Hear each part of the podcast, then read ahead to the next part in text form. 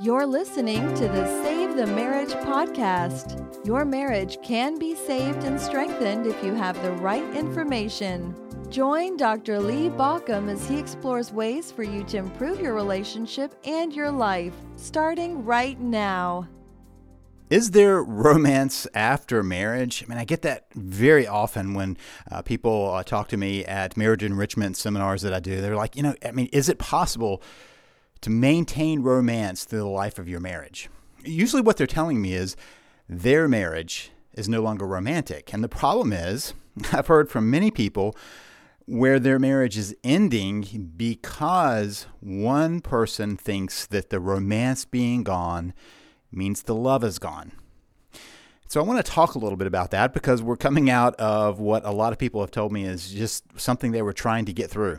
Valentine's Day. You know, you, you might have noticed how every year it seems that it gains steam on the marketing side right after Christmas. You know, I go in, I guess it was um, just a few days after Christmas, and I noticed that we were going from red and green in the stores to pink and purple in the store. Already, even as we were not even into the new year, they were getting ready for, you know, just six, seven weeks later, what came this week, Valentine's Day and and so every year it seems like every holiday gets hyped a little bit more in the media. And unfortunately this one seems to be really a stumbling block for people who are in the midst of a painful relationship. Uh, it's a stumbling block because they don't know what to do.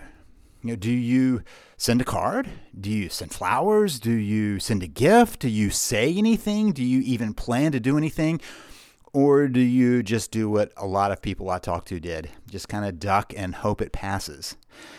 Unfortunately, what's behind Valentine's Day is this whole emphasis on love equated to romance. It's the day of romance. And for me, that's kind of interesting because the roots of this holiday aren't much about that. St. Valentine is the person that we get the name Valentine's Day, and it was St. Valentino. He was a bishop, and he was a martyred bishop, which is one way you get your own day named after you. You, you get martyred. And this particular bishop was martyred for disobeying the emperor around uh, church issues, around faith issues. In particular, this emperor was trying to expand and protect his empire. And what he needed to do that was build an army. And one of the things he realized is one way of having a really good army is to make sure your soldiers don't have any reason to want to go home. They're there to protect the empire, not to protect themselves. Because if you're protecting yourself because there's this family at home, you might not fight as hard for the emperor as he would like. And so he decided that he was going to forbid any young men from getting married that were of conscription age. Remember, they weren't signing up to be the protectors of the empire, they were forced into that already. And he was making sure that they were unencumbered in his mind by saying, no more marriages. You can't get married. Now, as you can well imagine, saying there can't be any marriages doesn't stop people from loving other people. Uh, that doesn't work that way, as as history has shown over and over. And so, what would end up happening is young couples would sneak to this bishop, Valentino, and have him marry them. Well, that was found out. And so the bishop wanted him to renounce the church, renounce what he had been doing, and uh, change his ways. And the bishop refused. He stood fast in his belief in love and in commitment and then the importance of marriage. So we've taken that, that martyr, and said it's all about romance. And let me first be very clear. I'm not opposed to romance. I'm not a person who is opposed to being on a romantic date with my wife or doing romantic gestures.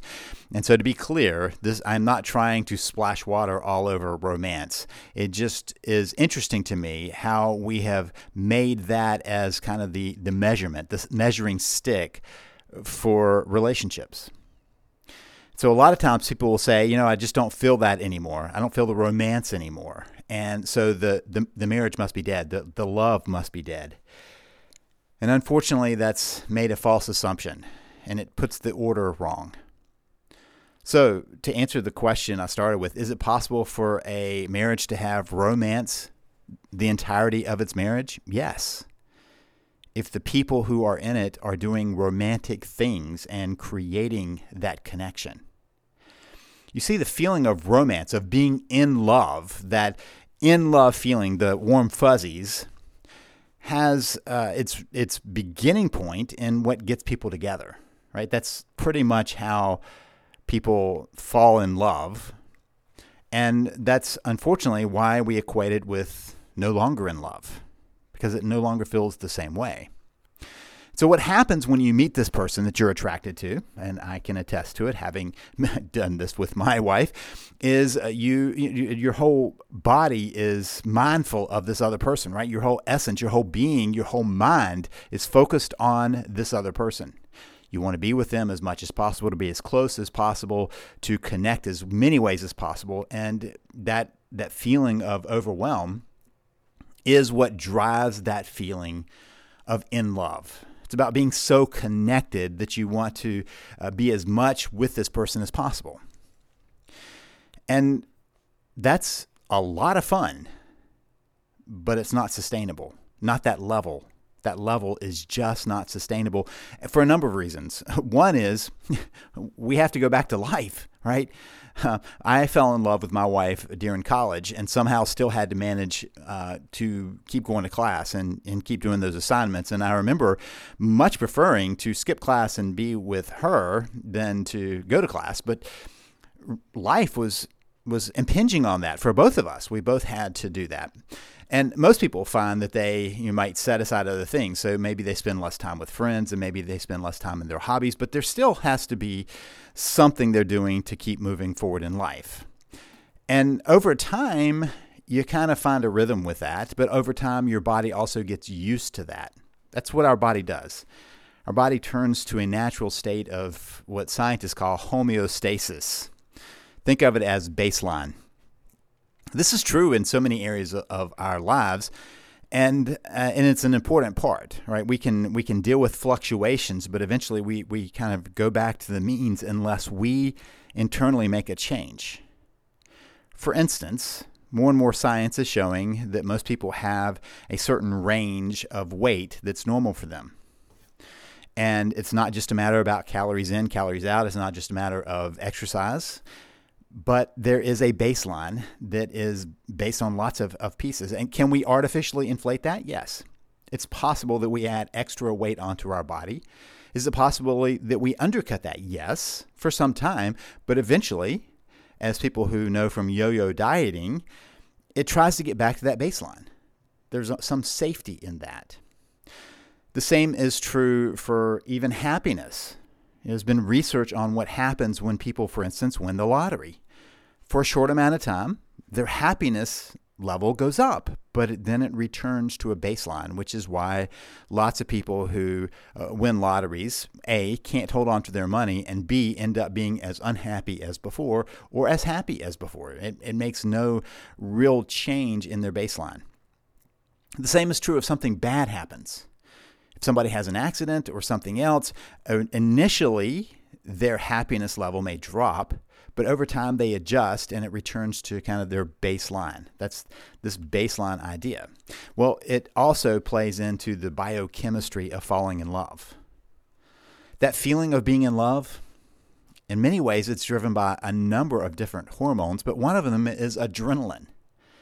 One of the reasons we get so obsessed about the other person is we want to hold on to them to make sure that nobody else gets near them, right? We're trying to keep what we want, and that's adrenaline. That there's a fear basis to it. I might lose this person. So if we fast forward this just a little bit, one of the things that we pledge in a, a, marriage, in a wedding, is to stay with this person through whatever kind of days comes our way. It's no longer a question of, can I win this person over? That's happened, right? And so you no longer have ostensibly the concern of am I going to lose this person because now we've we've made this promise. And that's part of the comfort of a marriage. I was at a wedding at one point when I overheard uh, the one of the people who got married say, "Well, I don't have to worry about anything anymore. I can eat whatever I want. I don't have to exercise anymore because now I have my spouse." And first, that told me something about the, the safety feeling that they had developed about you know being in this relationship but the second thing it told me is that they had been working out of fear of losing the love and doing all these things to avoid that that's the adrenaline based level of trying to avoid that pain. Well over time there's a shift. Your body will get rid of that adrenaline at some point and will get used to whatever it's scaring it at some point. It just happens.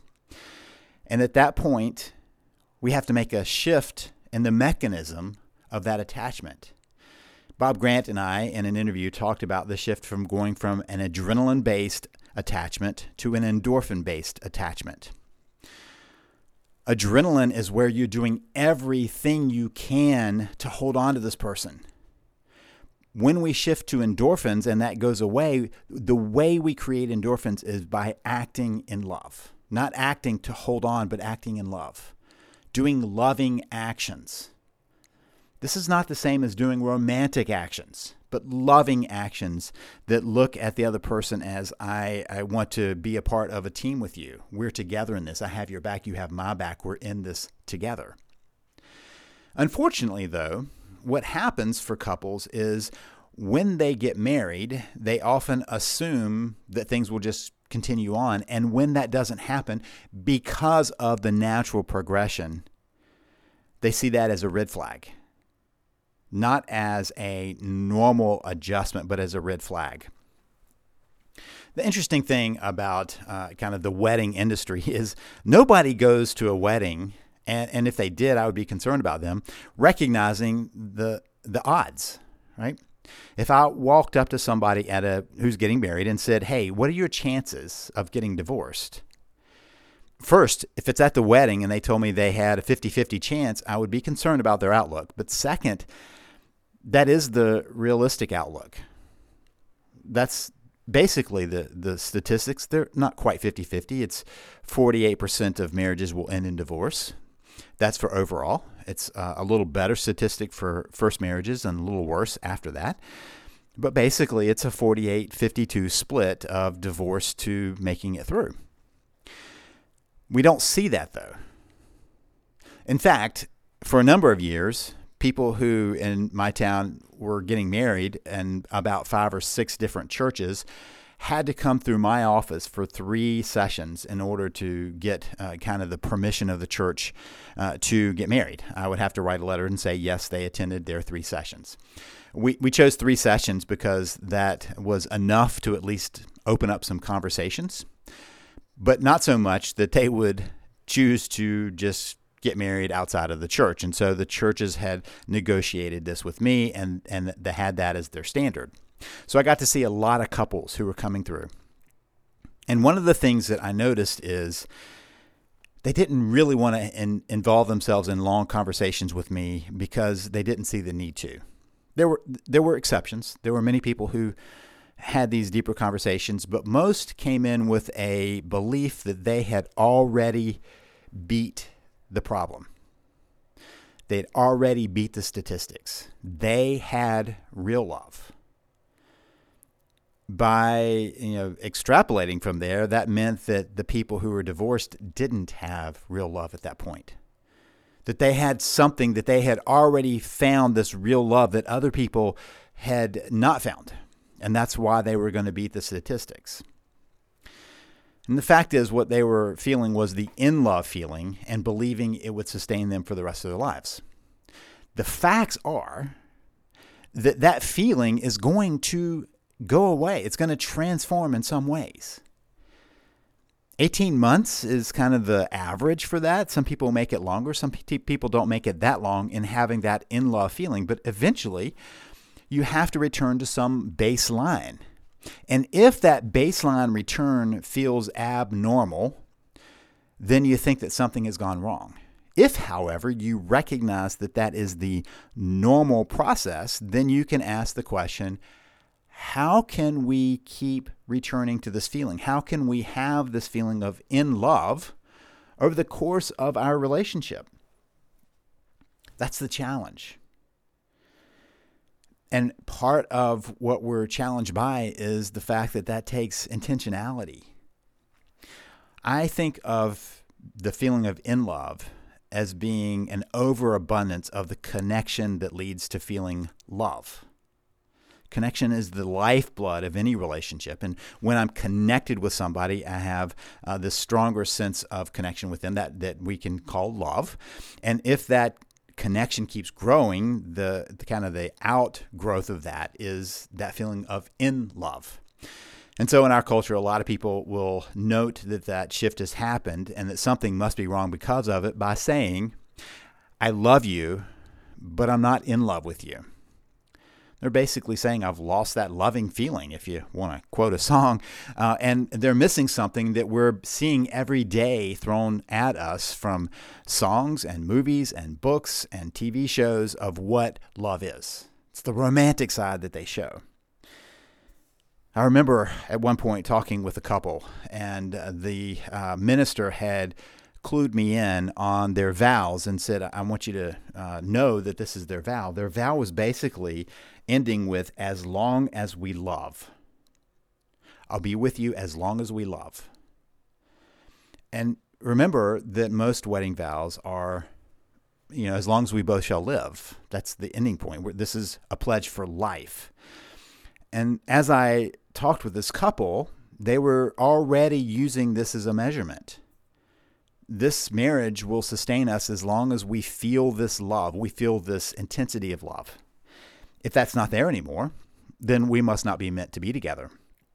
That was what their vow was based on. And so for me, a vow is something you promise that will take you through the times where you no longer feel the way you did when you made that pledge so that you can work back towards it and they were already creating the exit ramp of I no longer feel it, so we go our separate ways. So, can a marriage always be romantic? Well, that depends on whether you're taking this based on a natural feeling or acting in romantic ways.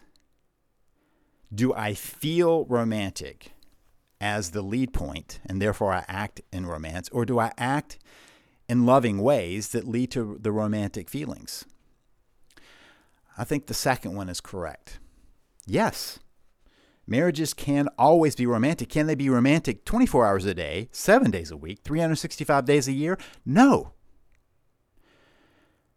But we can turn our attention back to the relationship. I can always choose to be loving towards my spouse and even taking loving romantic actions towards my spouse. But is that always going to naturally be there? Not without our attention. So, what are the, the habits that get in the way? Well, let's talk. Well, let's talk about what the barriers are in getting in the way, because one of those barriers is habits. It's really habits, hurt, and history that push the romance away. So, the habits. You've heard me talk probably about the pause button marriage that becomes a habit we put our pause on. So we get married because we love this person. And then after we marry them, we go, okay, we've got that, right? We got that covered. We're good. Pause for kids, for job, for hobbies, for friends, for travel, for whatever else it is. There's some reason we go, oh, instead of devoting my time to my spouse that I was devoting before, I'm going to do these other things. And we'll come back to us later on when we have more time. And maybe that's when the kids get older, when they go to school, when they finish school, when they have their own kids, when their grandkids are grown. I mean, at some point they keep pushing it forward, but there is some point when they go, we'll get back to us. Or maybe when the job eh, has gotten to a certain point, you know, whether I've gotten the promotion or the pay raise or retirement, whatever it is, we'll eventually come back to this after the hobbies are done, after uh, we've traveled or I've traveled or you've traveled or whatever the travel is, all that happens, we'll unpause. The problem is you can't pause a marriage. Relationships are not pausable. They are either expanding or contracting. They're either growing or shrinking. That's it. There's the connection is what gets choked off in that. So when we hit the pause button, what we do is we create habits within that. Another habit that often gets in the way is the divide and conquer theory. Now, there are plenty of ways you can say, hey, you know what? In our marriage, I'll take care of this area, you take care of that area. But when we make everything divide and conquer so that you're over there and I'm over here and we never are in the same place, suddenly that becomes a habitual disconnection. Our habits of disconnection often get to the place where there's just not any time for those feelings to be there. The second is hurt. No matter how great your relationship is, there are going to be hurts along the way. The longer you're together, the more they pile up. And if you don't have a way of dealing with the hurt, of finding forgiveness, of taking responsibility, of even apologizing for all of that, the hurt can build up to the point that it chokes off the warmer feelings. So the hurt feelings lead to a shielding, a blocking of feeling anything else. And the last one is history.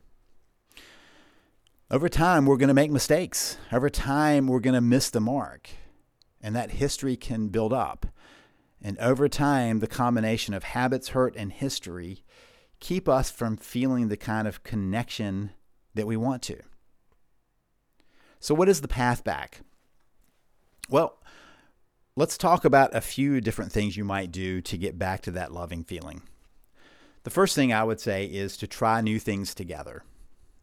Stagnation is a danger in the relationship, a stagnation in the relationship and a stagnation in your life. So try new things together. Try out new things. And not just try out new things together, try out new things in life. It's okay if each of you pursue different hobbies along the way, as long as you bring that energy back into the relationship and have that as a share point. But make sure you try new things together new restaurants, new travel, new adventures. Uh, new ways of relating to each other, uh, new ways of spicing up your romantic life, lots of different things to do, but try new things to make sure that there is still energy coming into the relationship. The second thing is uh, more important, and that is to find healing. You can make sure on your part to do that by making sure you're responsible for the actions you take that you then regret, for the, the bad actions you take. And you go, you know what? I need to be responsible for how I handle that. So, being responsible for your actions and apologizing for it, and also being willing to forgive the other for their actions. You've got to find a way to create healing in the relationship. The third thing is find ways to build connection. And part of what we miss in this is that when we decide to connect, feelings of love follow the connection. It's not we love and therefore we connect, but we connect and therefore we build the love. So focus on building the connection. Remember that connection happens on three different levels it happens on the physical, the emotional, and the spiritual level and you have options on how to do that. I, I, talk about this a good bit in my book, How to Save Your Marriage in Three Simple Steps, but it's basically those three areas that you can focus your connection. And the last thing is to make sure that your biggest way of showing love is acts of love. You might feel the love, but your spouse doesn't see it except for in your actions. Are you acting lovingly? Are you acting in ways that feel loving to your spouse? For instance, speaking their love language, Gary Chapman's idea.